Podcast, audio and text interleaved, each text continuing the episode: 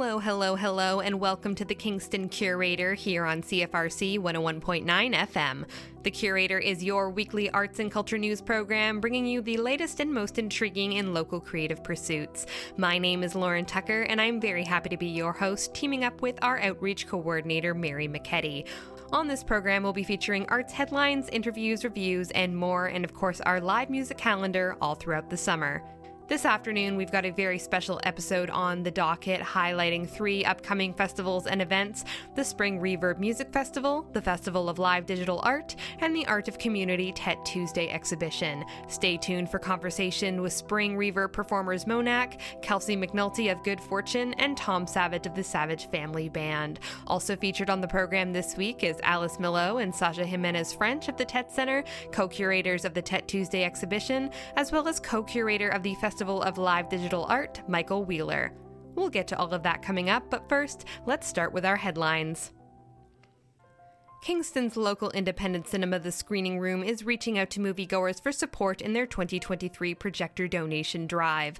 One projector at the local cinema is currently failing, and while still in recovery from the pandemic blows they have suffered, the drive aims to raise $60,000 to replace it. Luckily, the drive has raised over half of that, $38,000, as of May 24th. If you want to help The Screening Room keep the momentum going, you can donate now through their website and get a perk package, or tune in to the 24 hour Trash Cinema Telethon stream on June 10th and 11th with host Dan Simpson of Eyebrow Cinema, or simply check out a movie or spread the word. Visit screeningroomkingston.com for more information and current showtimes.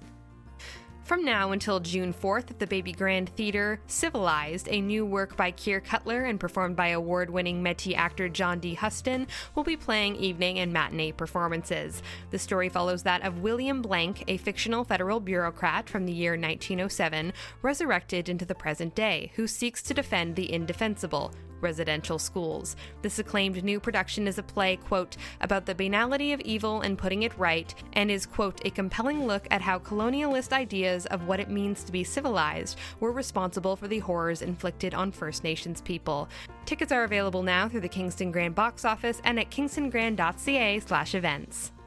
Local poet and host of CFRC's Finding a Voice, Bruce Kaufman, will be hosting a book launch event for his latest collection, Still Arriving, on Sunday, June 4th at 6 p.m. at Novel Idea Bookstore.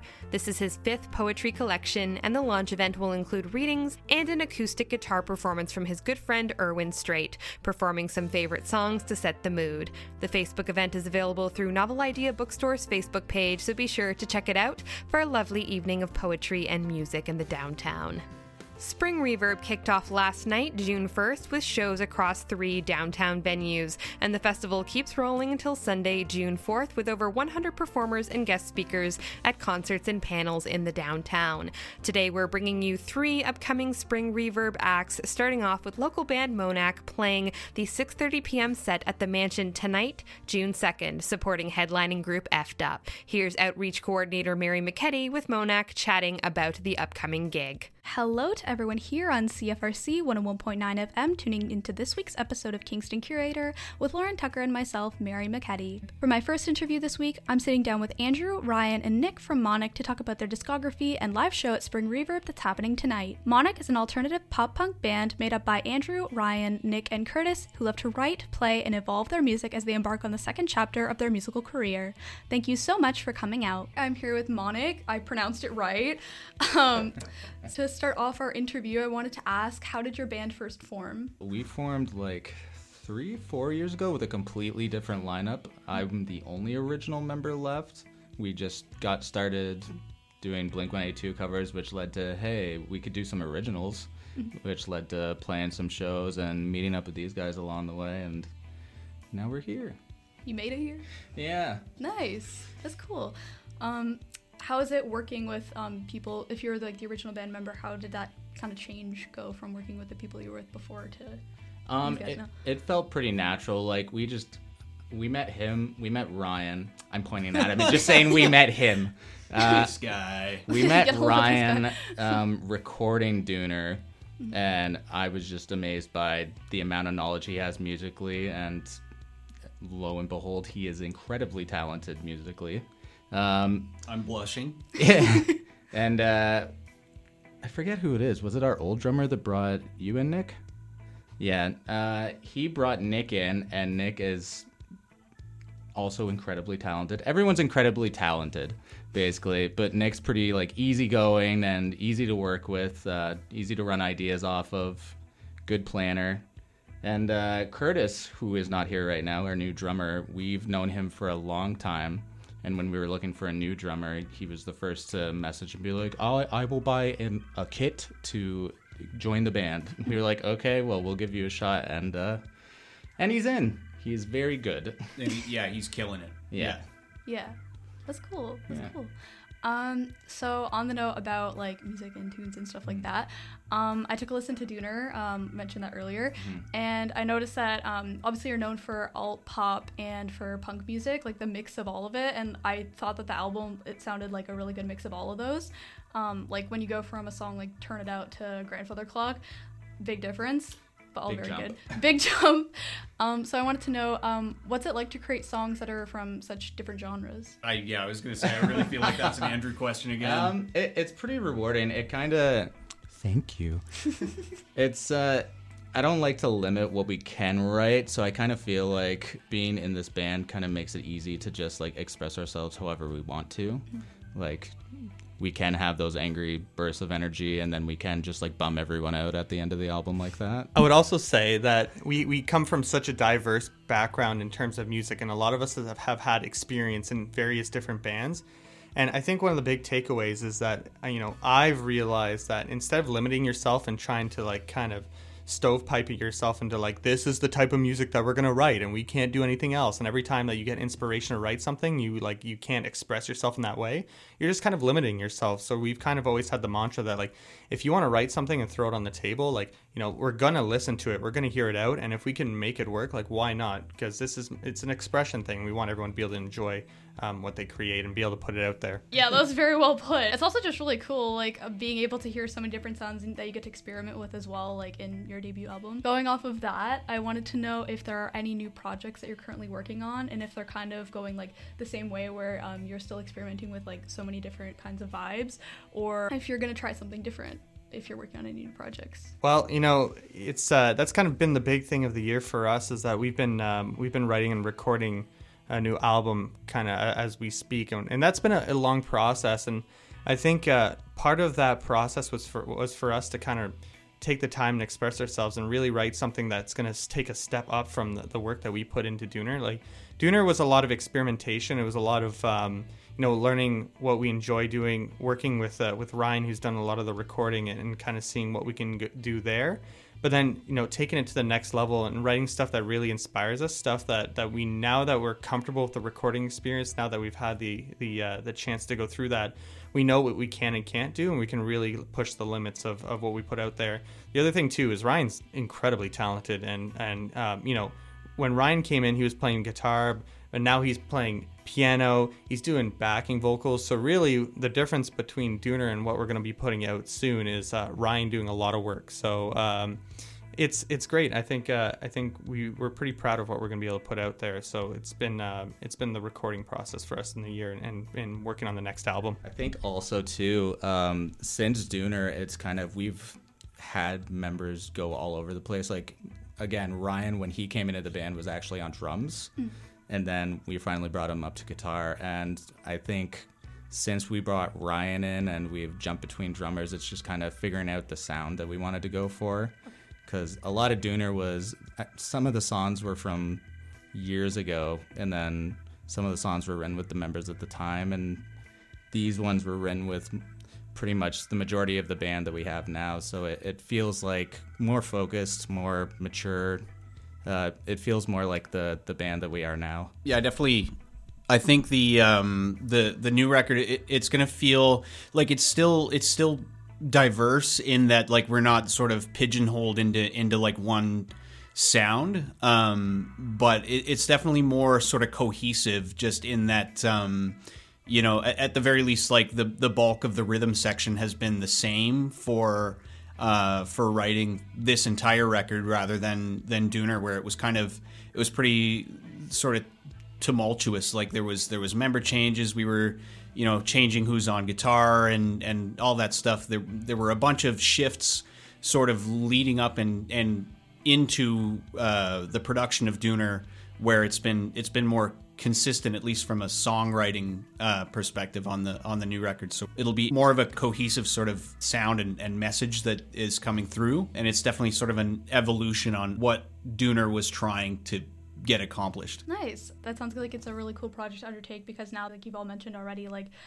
it's more cohesive in the fact that it's like the band members that you have now. So it's like you can put out like a very particular kind of sound with all of you together and evolve going forward. That's really cool. So stay tuned for um, Monach's upcoming album that they're working on right now. My last question for you um, is about your performance for Spring Reverb. So, what can your fans expect from your performance at Spring Reverb? A lot of jumping and very loud. I'm gonna do a kickflip on stage. Do a flip.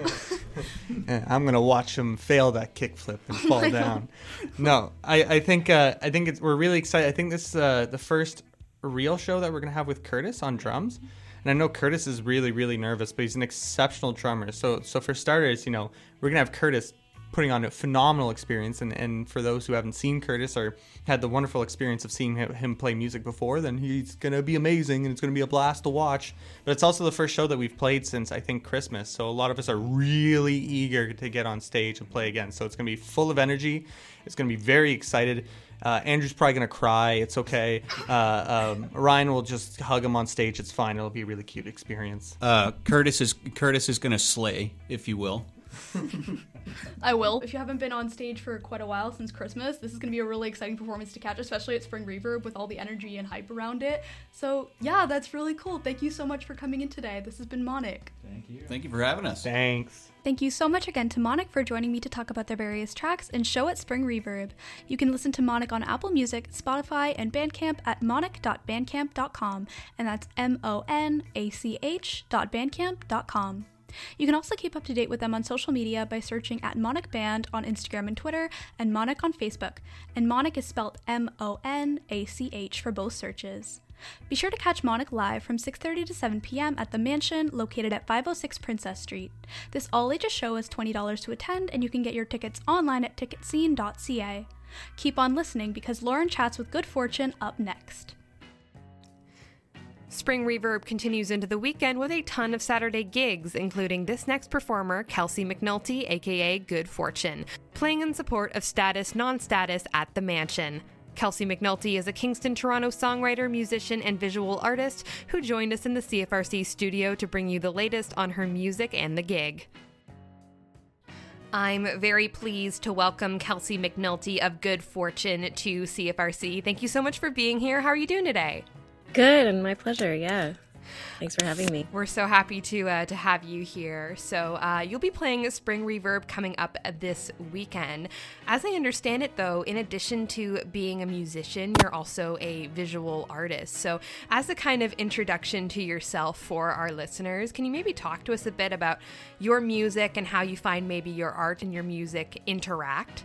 Yeah, absolutely. Um, I. Uh, I guess I would say, I, I, mean, I was a musician, at least timeline wise, first. Um, but um, I, I sort of got attracted to um, collage art and stop motion animation, sort of as a means to um, to add something visual to music I was releasing. Um, I had an instrumental surf and soul band around 2015 or 16. We were starting out, and um, I wanted to make some pro- promotion videos just because you know, Instagram had blown up, and that was how people were promoting music. Um, I guess they still are.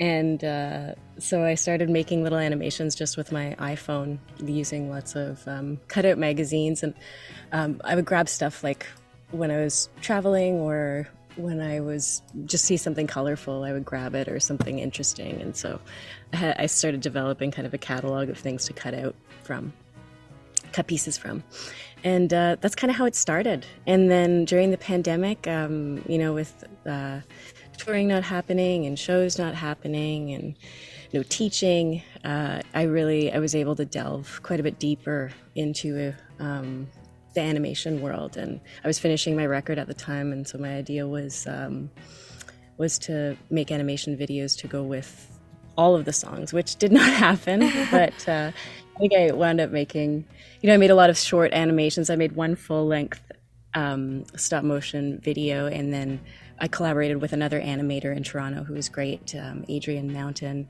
and made. Um, she did a lot of digital animation, helped with like all the pieces that I sent her, and some stop motion animation that I sent her, and so we kind of worked on like the the the whole idea of the video together, and that was really fun. Yeah, and actually, uh, funnily enough, today I'm releasing um, the video that I made with um, animation an animator from here, Josh Lyon. Um, uh, I'm releasing the single that's called "Stick Around," and um, we're premiering the video that we made for the um, Kingston Film Festival. I'm premiering it at seven o'clock on YouTube tonight yeah, so uh, we're coming to you from Thursday morning here um, with this interview. And so um, by the time you're listening to this, folks, the single and the video will be well available for you to go and check out. And I was actually going to um, ask you about that single. Uh, my, myself, I woke up, I listened to it this morning, I really liked it. Can you tell us a little bit about uh, that track? Yeah, absolutely. Um, uh, I hmm, what aspect of it? I guess I'll tell you what it's about, which uh, I, I, it's, it's nice for people to not know what it's about sometimes and interpret it themselves, but right. I'll tell you what it's about for me personally. Um, uh, the idea of sort of showing up, um, you know, at a social gathering and, and feeling uncomfortable. I think basically anyone's ex- anyone who has lived a life um, has experienced that at some point, um, and sort of feeling like an outsider, and then having someone um, have the awareness, like to to pick up on it, and then also to welcome you in. And um, you know, uh, my partner and I moved to Kingston about a year and a half ago, and um, you know, I, I, think that it it um, just you know making new making new friends and the challenges of that, especially as you get you get older it gets mm-hmm. harder. And um, and just having you know there's people that keep their hearts open and i'm so grateful. Some people have done that for me when i've felt uncomfortable and yeah it's really a song about that. And and about that those people like asking you to like stay and hang out and and um, yeah stick around i guess yeah, ex- that's so awesome. Cool to hear that kind of perspective um, from you. So yeah, you mentioned you're you've moved to Kingston now. You're kind of a part of our music scene, as I understand it. You used to be based in Toronto. Hmm. Okay. So, what is the feeling for you now, living in Kingston, to be going into a Kingston show at this still relatively new but pretty large local festival? I'm excited about it. I think there's so much, um, there's so many musicians per capita here. It's really amazing. Like, uh, how many awesome musicians there are in Kingston. I mean, it was part of our attraction to um, when we were looking for somewhere to move out of Toronto when it sort of um, the pandemic was still happening and we were losing our apartment and um, we didn't really have a solid source of income to be able to commit to you know, renting a more expensive place there, we, we were looking around, you know, southern Ontario and different towns, and Kingston uh, really had the most appeal for us. Um, a lot because of that, and because I mean, it's also beautiful, and um, yeah, the scene here is really impressive, and uh, I'm excited to yeah partake this weekend. I mean, there's lots of bands from outside of Toronto for this festival. Yeah. Uh, too, and Zune um, I think is just coming off a, an East Coast tour. Um, so it'll be neat hear great to hear them. I think it'll be super tight. And um, status non-status, I don't know, but excited to hear those guys. And James Mulville is opening our show um, with his project Fast Fast. She has some really cool video online um, that I remember seeing last year and was like, oh, what's this? And so it's neat. It'll be a really, I think, interesting sort of eclectic um, mix for our show on Saturday at the Mansion. Um, and and otherwise, uh, yeah, I'm planning to check out as much as I can. Go to the Broom Factory tonight if I can get down there, and um, yeah, it's exciting. Yeah, very much looking forward to the festival around here. We've definitely been counting down um, to it and been lucky enough to chat with lots of folks. So, very happy to have you here as a part of that. So, we talked about the new single, we talked about the upcoming show a little bit. Is there anything you can maybe tell us about any plans you have for upcoming work? Um, yeah, I have. Uh, uh, my project is um, bilingual, and I have another single that um, I'm going to be putting out in July with a, an animation video just that I've made myself. So it'll be all stop motion. Um, and um, yeah, we're going. I'm going to the studio. Um, my rhythm section is coming down in July, and we're going to record um, at North of Princess. And uh, I'm really pumped about that. I have a bunch of new songs that uh, I'm excited to get down and arrange, and um, yeah, and then I'll, I'll, probably continue like I did on my record. I recorded some of the stuff uh, once I had bed tracks and stuff. I recorded at home, so I have a pretty pretty good home studio setup.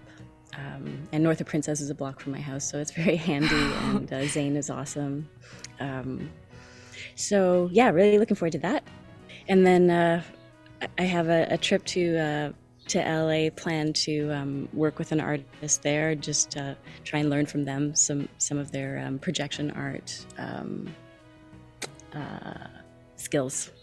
So yeah, a lot kind of coming awesome. up in the next uh, six or eight months. Yeah, so. a lot of exciting stuff to look forward to. We'll be on the lookout for uh, that other single coming out in July as well. And I think that is a fantastic note to end off on for now. Again, Kelsey, thank you so much for being here. We're really looking forward to it.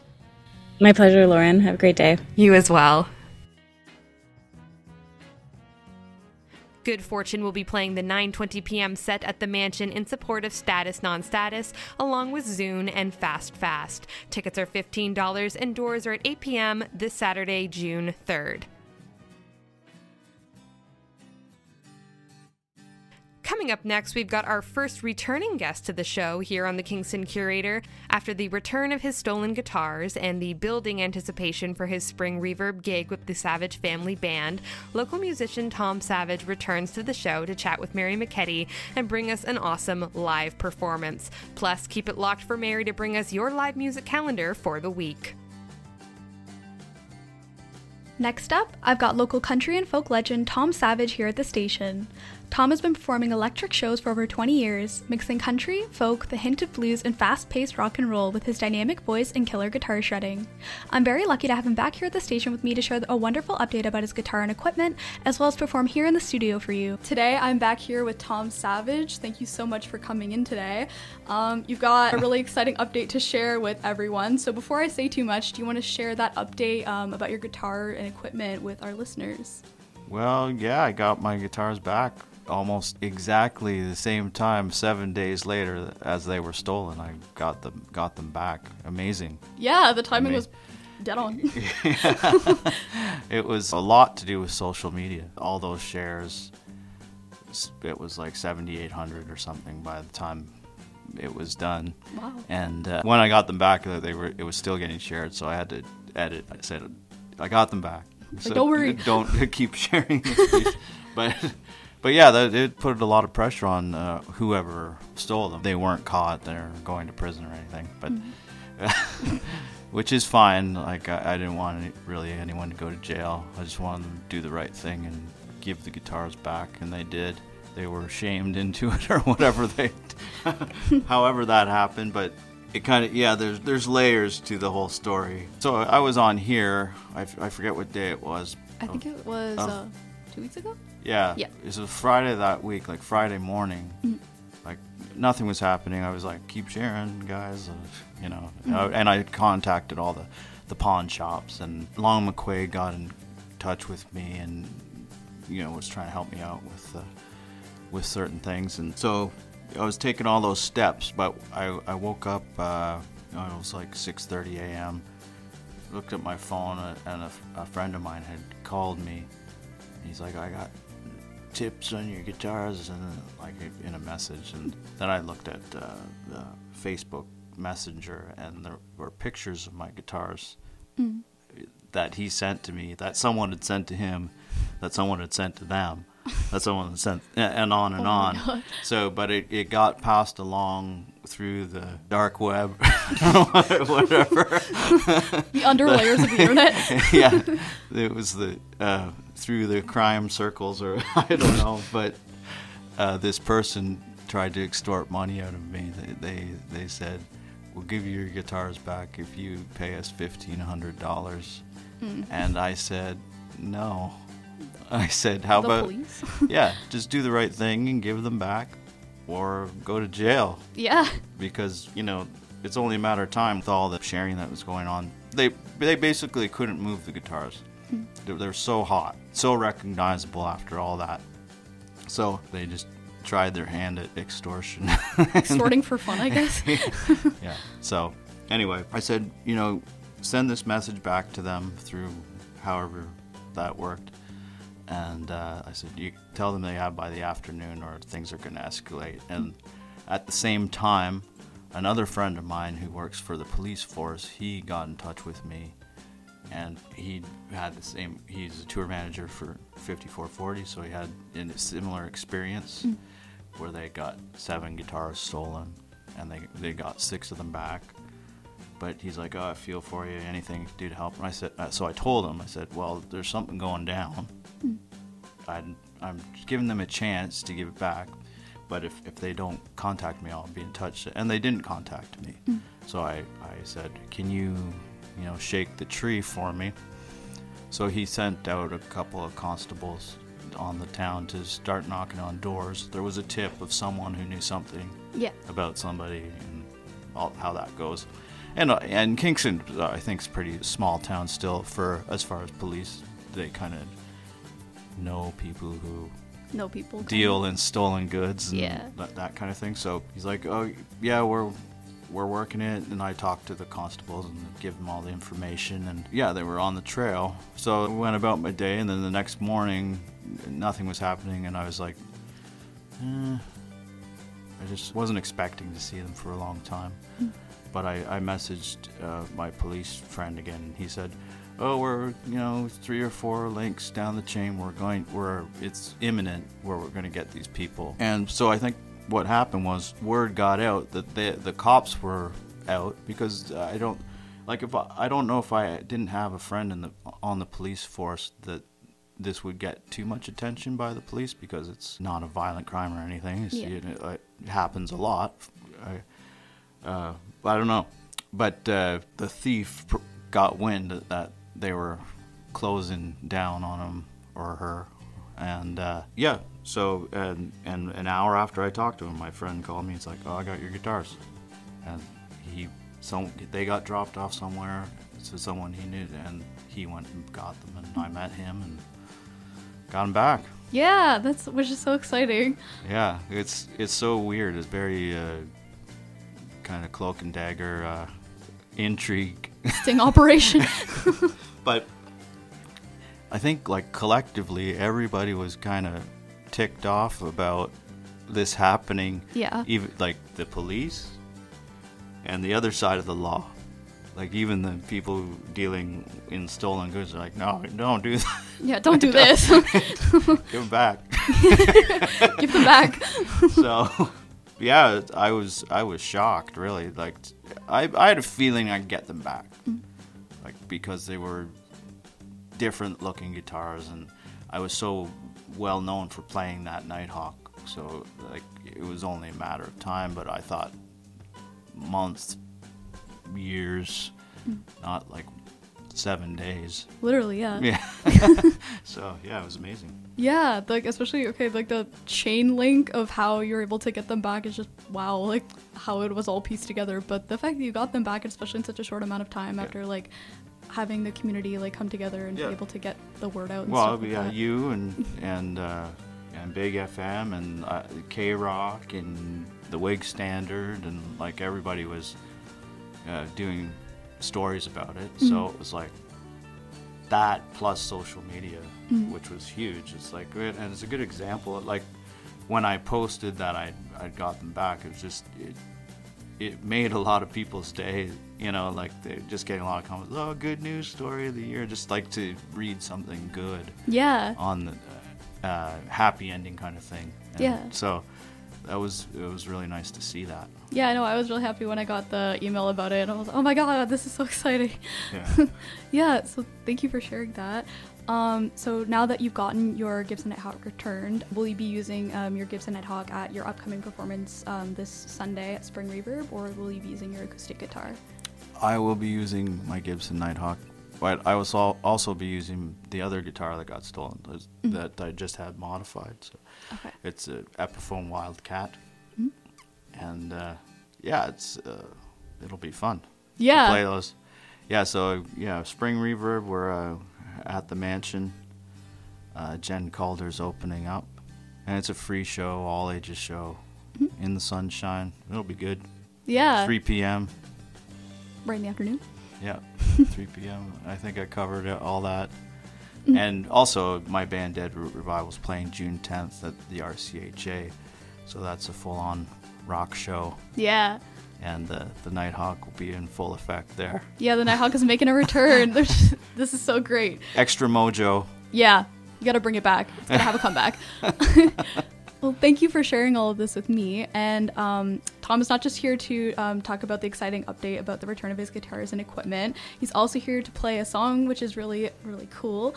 Um, so the song that you're playing is called "Some People." So feel free to take it away whenever you're ready. Yeah, this is a song we do with Savage Family Band. So you'll hear this electrified on Sunday if you come on out. Yeah. But do the unplugged version here.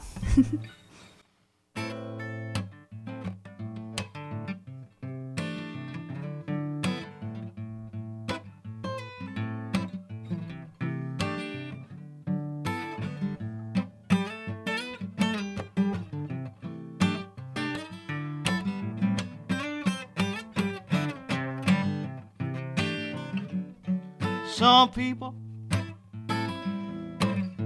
Got something to hide, and some people. They're along for the ride, and some people. Known all along, and some people. They were already gone. Some people lie, some people cheat. Some people can't seem to stay on their feet. Some people bleed like they're a stuck pig. Some people live small. Some people dream big. Some people looking for an easy way out. Some don't believe, and some are devout. Some know the devil. Some know the Lord. It all depends on which one that they can afford. Some people.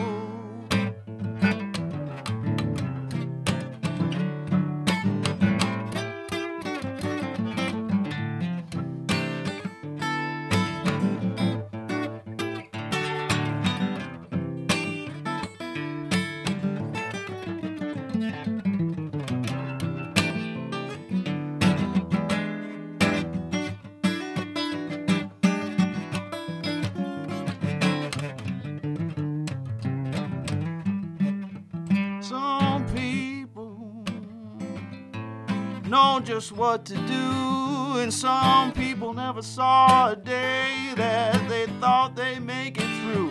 Some drown their sorrows, some drown their fears. Some people seem to squander away all the years. Opportunity now. They were out of town, or it was lonely at the top, and a long way down. Some people cheer, some people curse, some people fall that good book. Chapter and verse, and some wish they didn't. Some wish they did. Some people talk so much, there ain't no way you're gonna keep on that list. Some go to parties, some stay home in their A-frame log cabin or their geodesic dome. Some people.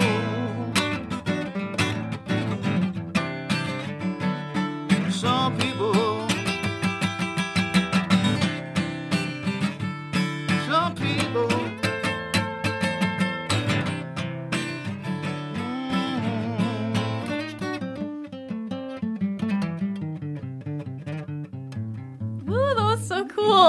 Thank you so much for playing some people here at the station for everyone listening, and thank you so much for coming in today. Thanks for having me. Thank you so much again to Tom Savage for performing for us here at the station and for sharing the amazing news about the return of his guitar and equipment.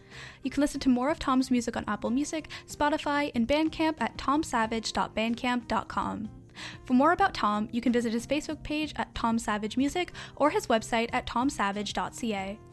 Don't miss out on Tom's live performance with Savage Family Band from 4:45 to 6 p.m. at the Mansion Patio, located at 506 Princess Street. This all ages show is free to attend, and it'd be great to have you there. Now stay tuned because I've got your live music lineup coming up next.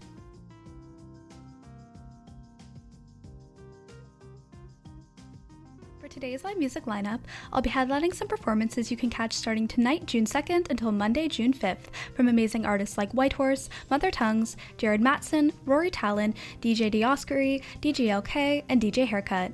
Stay tuned because you don't want to miss these details. If you're unable to catch a Spring Reverb performance tonight, don't worry because Flying V Productions presents Whitehorse live from 8:30 to 11:30 p.m. at the Blue Martini, located at 178 Ontario Street. Luke Doucette and Melissa McClellan make up this Juno Award winning duo, who are known for their ever changing folk, psychedelic, blues, and pop noir sounds. They're set to perform songs from their new LP, I'm Not Crying, You're Crying, which you can listen to by heading to eventbrite.ca to purchase your tickets for $30. Doors open at 7 p.m., and their show is 19 plus. Tomorrow, June 3rd, Mother Tongues and Jared Matson are live from 7 to 11 p.m. at Hotel Wolf Island, located at 1237 County Road 96. Active in Toronto since 2014, Mother Tongues takes inspiration from psychedelic music of the past to explore new psychedelic sounds in the present. Accompanying them is New York City based Jared Matson, who is known for his rich, bass prominent sound inspired by reggae stalwarts and for his profoundly introspective lyrics. Head over to showclix.com, and that's S H O W C L I X.com, and enter Mother Tongues and Jared Matson into the search bar so you can purchase your tickets for $15. This Sunday, June 4th, join alt folk singer Rory Taillon from 3 to 5 p.m. at Hotel Wolf Island, located at 1237 County Road 96. He's got a special matinee performance ready as part of his self titled East Coast tour. This show is free to attend, but make sure to RSVP on Facebook at facebook.com slash Rory Taillon, and that's R-O-R-Y T-A-I-L-L-O-N. If you get post Spring Reverb blues after this weekend, three of Kingston's finest DJs are coming together next Monday, June 5th from 5:30 to 10 p.m. at Hotel Wolf Island, located at 1237 County Road 96. DJ Dioscuri, DJ LK, and DJ Haircut are sure to pick up your mood with electronic grooves. Tickets are $10 or pay what you can, so head over to the doors at 5:30 p.m. and learn more at hotelwolfisland.com/events. That's all I've got for you on live music lineup on this week's episode of Kingston Curator, but stay tuned because we've got more coming up next.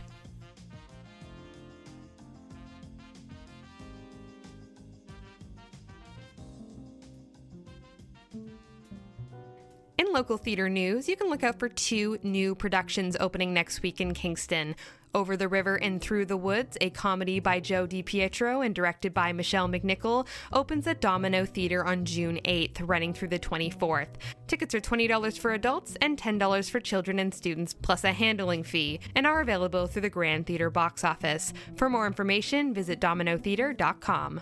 And at Bottle Tree Productions, A Stitch, written and directed by Eric Rutherford, will be running from June 8th to 25th at the Bottle Tree Studio. This production features music from local musician Cacao, and tickets are just under $25 for general admission. You can visit BottleTreeInc.com for more information about this upcoming show. Coming up to the end of the hour, we're going to turn over to local performance art and visual art news. Next week, we'll have two fantastic arts events hitting Kingston the Festival of Live Digital Art and the Art of Community Tett Tuesday exhibition. After many weeks of holding creative space for local artists at the Tett, the final exhibition of the Tett Tuesday program will be running from June 6th to 11th. Co curators Alice Melo and Sasha Jiminez French sat down with us at the curator to give us a look at the upcoming exhibition. We are here with Alice Melo and Sasha Jiminez French, creativity studio artists at the Tett and co curators of the upcoming The Art of Community Tett Tuesday exhibition. Welcome to CFRC, you two. Thanks, Lauren. Yeah, thanks for having us, Lauren. Really excited to be chatting with you about the upcoming uh, exhibition. So, for our listeners who maybe might not have the background on the Tett Center or on Tett Tuesday, can you run us through a little bit of what this program is and what your roles in Tett Tuesday have been? Uh, the Tett Tuesday was um, originally created so that, that our community could get together every second Tuesday of the month here at the Tett. Um, it's wonderful, especially for newcomers to Kingston to meet new people, and we create together. So you might have people bringing in watercolors or ink or just drawing or knitting. Um, it's just a great two hours every month for us all to get together. Um, everyone's invited, and we just create and talk and, and just be a community together. Oh, that sounds fantastic. I'm um, good to get folks introduced to that space who maybe aren't uh, as aware of it yet. Um, can you tell us um, from your both of your perspective, kind of the work that's gone into bringing this exhibition now to life from the Tett Tuesday program? Yeah, it's the whole project is really community based. Um, like Alice said, we're a free art making space at the Tett. So whether you're super artistically inclined or exploring something new, it's great. And then the exhibition kind of unfolds from there. Um, it's sponsored by the Tett. They host us in the space, and everyone submits work that they have created not necessarily during this Tett Tuesday time, but it's more to foster um, a place for people who are participating in Tett Tuesday and give them somewhere to show for free, to show in a, in a uh, you know, in a professional scaled show. So now Alice and I are working on, we've curated the submissions and we'll be hanging all the work this week. And then the show will open on Tuesday. Awesome. Yeah, it's fast approaching. Um, I'm sure it's a very uh, busy time. And speaking of kind of curating this exhibition, I was wondering for folks who may not be as familiar with that sort of process, can you talk a little bit about what the role of a curator is in events like this? Uh, yeah, I think it's mostly just stepping in to offer some general guidance in this kind of community led project. Um, where Alice and I are really excited just to kind of give a chance to say, like, you know, we think these, these works could be shown really nice together. And in a bigger community show like this, we are going to have a lot more variety. There's not a general theme, um, which is always nice because then there's a lot of art that speaks to a big crowd um, which we love. Yeah, for sure. Um, can you talk to us a little bit about what different kinds of work we can expect to see on display at the exhibition? Yeah, this year we have a great variety of different mediums. So we have um, oil paintings, acrylics, ink. We have sketches, which is fantastic. We also have people who are jewelry um, bead makers. Um, yeah, it's just a really great variety of different mediums and art that you can expect in this community exhibition. And most of the work will be also for sale. So it is a great place to come and support some smaller artists that aren't necessarily being represented by galleries or showing in um, kind of some of the bigger festivals and shows throughout the city. Oh, yeah, awesome. Sounds like it's a great opportunity for folks to come out and really support local artists in that way. And kind of speaking of which, um, working as creativity studio artists at the Tett, what would you say is the role you found um, broader community plays uh, in your own work for both of you? I mean, community is always huge in, in my practice. I love working on collaborative projects, but I think being at the Tett really puts you in the forefront of connection with the community on a daily basis, which I appreciate. Um, because I think it can be really isolating as an artist to just be in your studio, even if you have like a really blossoming social media practice, that doesn't necessarily mean you're always physically engaging with someone on a daily basis. And because we have open studios here at the Tett, we are just with each other all the time and we're with like the public that's coming through. So anyone is welcomed and encouraged to come and visit our space all the time because that's that is part of the mandate of this space is that like there's accessibility to studio artists to come in and to see what work is happening and to to find out as a community member how can I be a part of the like blossoming art scene that Kingston is. Yeah, and for me, uh, because I teach in the community in different spots in Kingston as well as here at the Tett. It's just a great way to um, just to meet people and make them happy and give them educational resources to art here at the Tett. Yeah, for sure. All of that sounds uh, fantastic. Again, yeah, it's always so interesting to hear like the degree to which the Tett is open for people to drop by and explore kind of what's going on there. Um, yeah, just to kind of finish off, um, I know we've talked a lot about the kind of work to expect um, at the exhibition and kind of what's going into it, but what would be the invitation that the both of you would extend to the public to come on down to this particular event?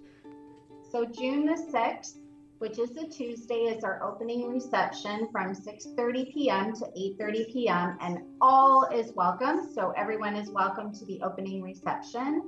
And then the gallery show dates are from June 7th to the 11th, and we will be open every day from 9:30 a.m. till 5 p.m. Yeah, and I think if you can make it on the on the Tuesday opening, come for that because that is really what this project is about. It is about community engaging engaging with each other.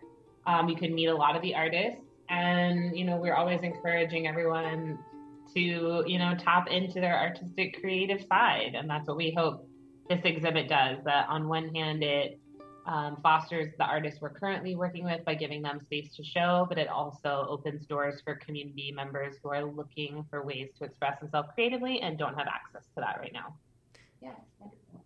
Awesome. That's so great to hear. And I think that's a great note for us to end off on for now. Thank you so much for being here. Listeners, again, the Art of Community Tett Tuesday exhibition opens on Tuesday, June 6th and runs until the 11th with free admission. And the opening reception is on the 6th from 6.30 to 8.30 p.m. You can visit tetcenter.org slash events for full show hours and more information. And thank you again, Alice and Sasha, for being here. Thanks, Lauren. Have a great day. You as well. We've got one more conversation to bring you in this episode of the Kingston Curator. The Festival of Live Digital Art will be hitting Kingston next week, running from June 7th to 10th. The focus of this year's festival is artists with disabilities and the importance of inclusivity, and features dance performances, film screenings, performance art, and a free family silent disco event on June 10th, 2023, which features live ASL interpretation. Coming to us from the Folda team is Michael Wheeler, co curator of the festival. Check it out. I'd like to welcome to CFRC Michael Wheeler, Director of Artistic Research at Spiderweb Show Performance, Assistant Professor at the Dan School, and co curator of the Festival of Live Digital Art. Thank you so much for being here. Oh, thank you so much for having me. Just to start off, I, as I understand it, Folda is now in its sixth year. Many congratulations on that. But for our listeners who might not be familiar with the festival or what kind of art it presents, how would you describe the event to them? Yeah, so FOLDA stands for Festival of Live Digital Art. Uh, and so this is essentially a festival we started because we felt uh, that the digital transformation that was happening to live performance uh, needed a place where people could come annually and check in to see like where technology and performance was at, what are new ways that's being integrated, a place where there could be discussions and workshops and performances and works in progress all around this idea of how digital technology is transforming uh, live performances. That is fantastic. I think that's a really great kind of gateway into talking about it. So, this year's focus, as I understand it, is that um, on artists with disabilities and the importance of inclusivity in the arts. So, given this kind of digital and hybrid nature that Folda kind of represents and the art that it presents, did this theme of this year grow naturally out of the accessibility that the internet and technology has the potential to provide, or did the idea come about another way? Oh, that's an interesting question. I actually something I'm very proud of with the festival is I think that it's just always been a theme with us. We've always even when we like didn't have any funding, we're just building a budget for the first time for like this imaginary festival we might put on. We still included a ten thousand dollar line for access and accessibility needs, just as uh, just a principle of how we were building the festival. And so we've always included um, artists that have different abilities and um, try to welcome in audiences, obviously, as well. So it's not just about kind of making accessible work, but also making a festival where um, being an artist is also accessible. Uh, so uh, that being said, this year, you know, there is um, a one local work by Aaron Ball and Maxime Beauregard, which uh, is an alpha. And so, um, just to kind of get into what that means, we have an iterative uh, development process here, which is to say you can present your work at FOLDA as an alpha, which is a brand new idea, a beta, which is something you've been working on that's ready for some public testing, or uh, what we call our Go presentations, which are, are fully finished works. So uh, Aaron and Maxime are doing a piece called Intercomplementary Elements, uh, and um, they, uh, I don't want to kind of spoil what they're up to, but they uh, are calling it an immersive accessibility experience about a queer love story. Uh, Oh, And that will, um, yeah, so that'll be in the Studio Theater at the Isabel uh, on June 10th. Um, and um, we also have another artist um, that is with us this year named Amy Amantea, working with Theater Replacement. And Amy's piece actually was an alpha last year, uh, and now has moved up the chain as a beta test. Mhm, So they okay. did some work last year. They've come back with a new thing. And Amy is a blind artist. Uh, and so I don't want to give more away what's going on with her project called Through My Lens. But um, just to say that this is Amy's second year with us. And uh, um, Amy's work will also be live streamed uh, so that uh, that work can, can be enjoyed by the, you know, the uh, community that's interested in her work across the country.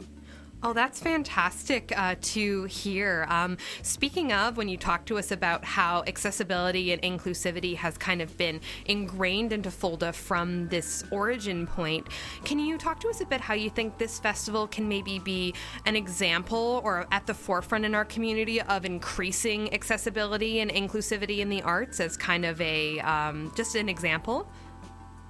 Sure. Well, I mean, uh, you know, uh, we uh, at Folda, Folda is produced by Spiderweb Show Performance, which is uh, the company that we created that makes digital art and also makes this festival.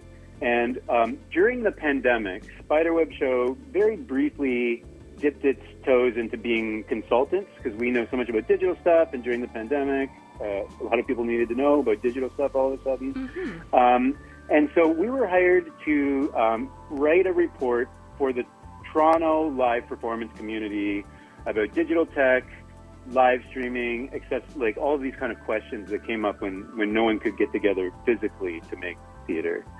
And uh, our report really came to the conclusion that, like, look, there's a lot of different things about digital theater that you may or may not like, depending on what type of artist you are and how important, like, sharing the same physical space is to you in your artistic process.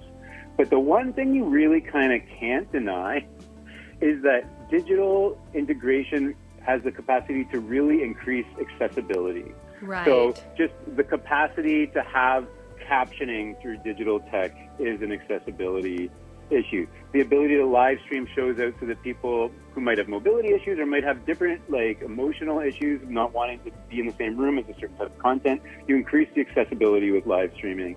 There um, are different ways to provide uh, ASL interpretation using digital tech that make it a lot simpler. So, I mean, there it seems to be like coming out of the pandemic, reflecting on all the digital experimentation that was done. I think some people feel some was positive, some was negative, but I think we can really take away that in terms of increasing access and accessibility, digital tools have a lot to offer.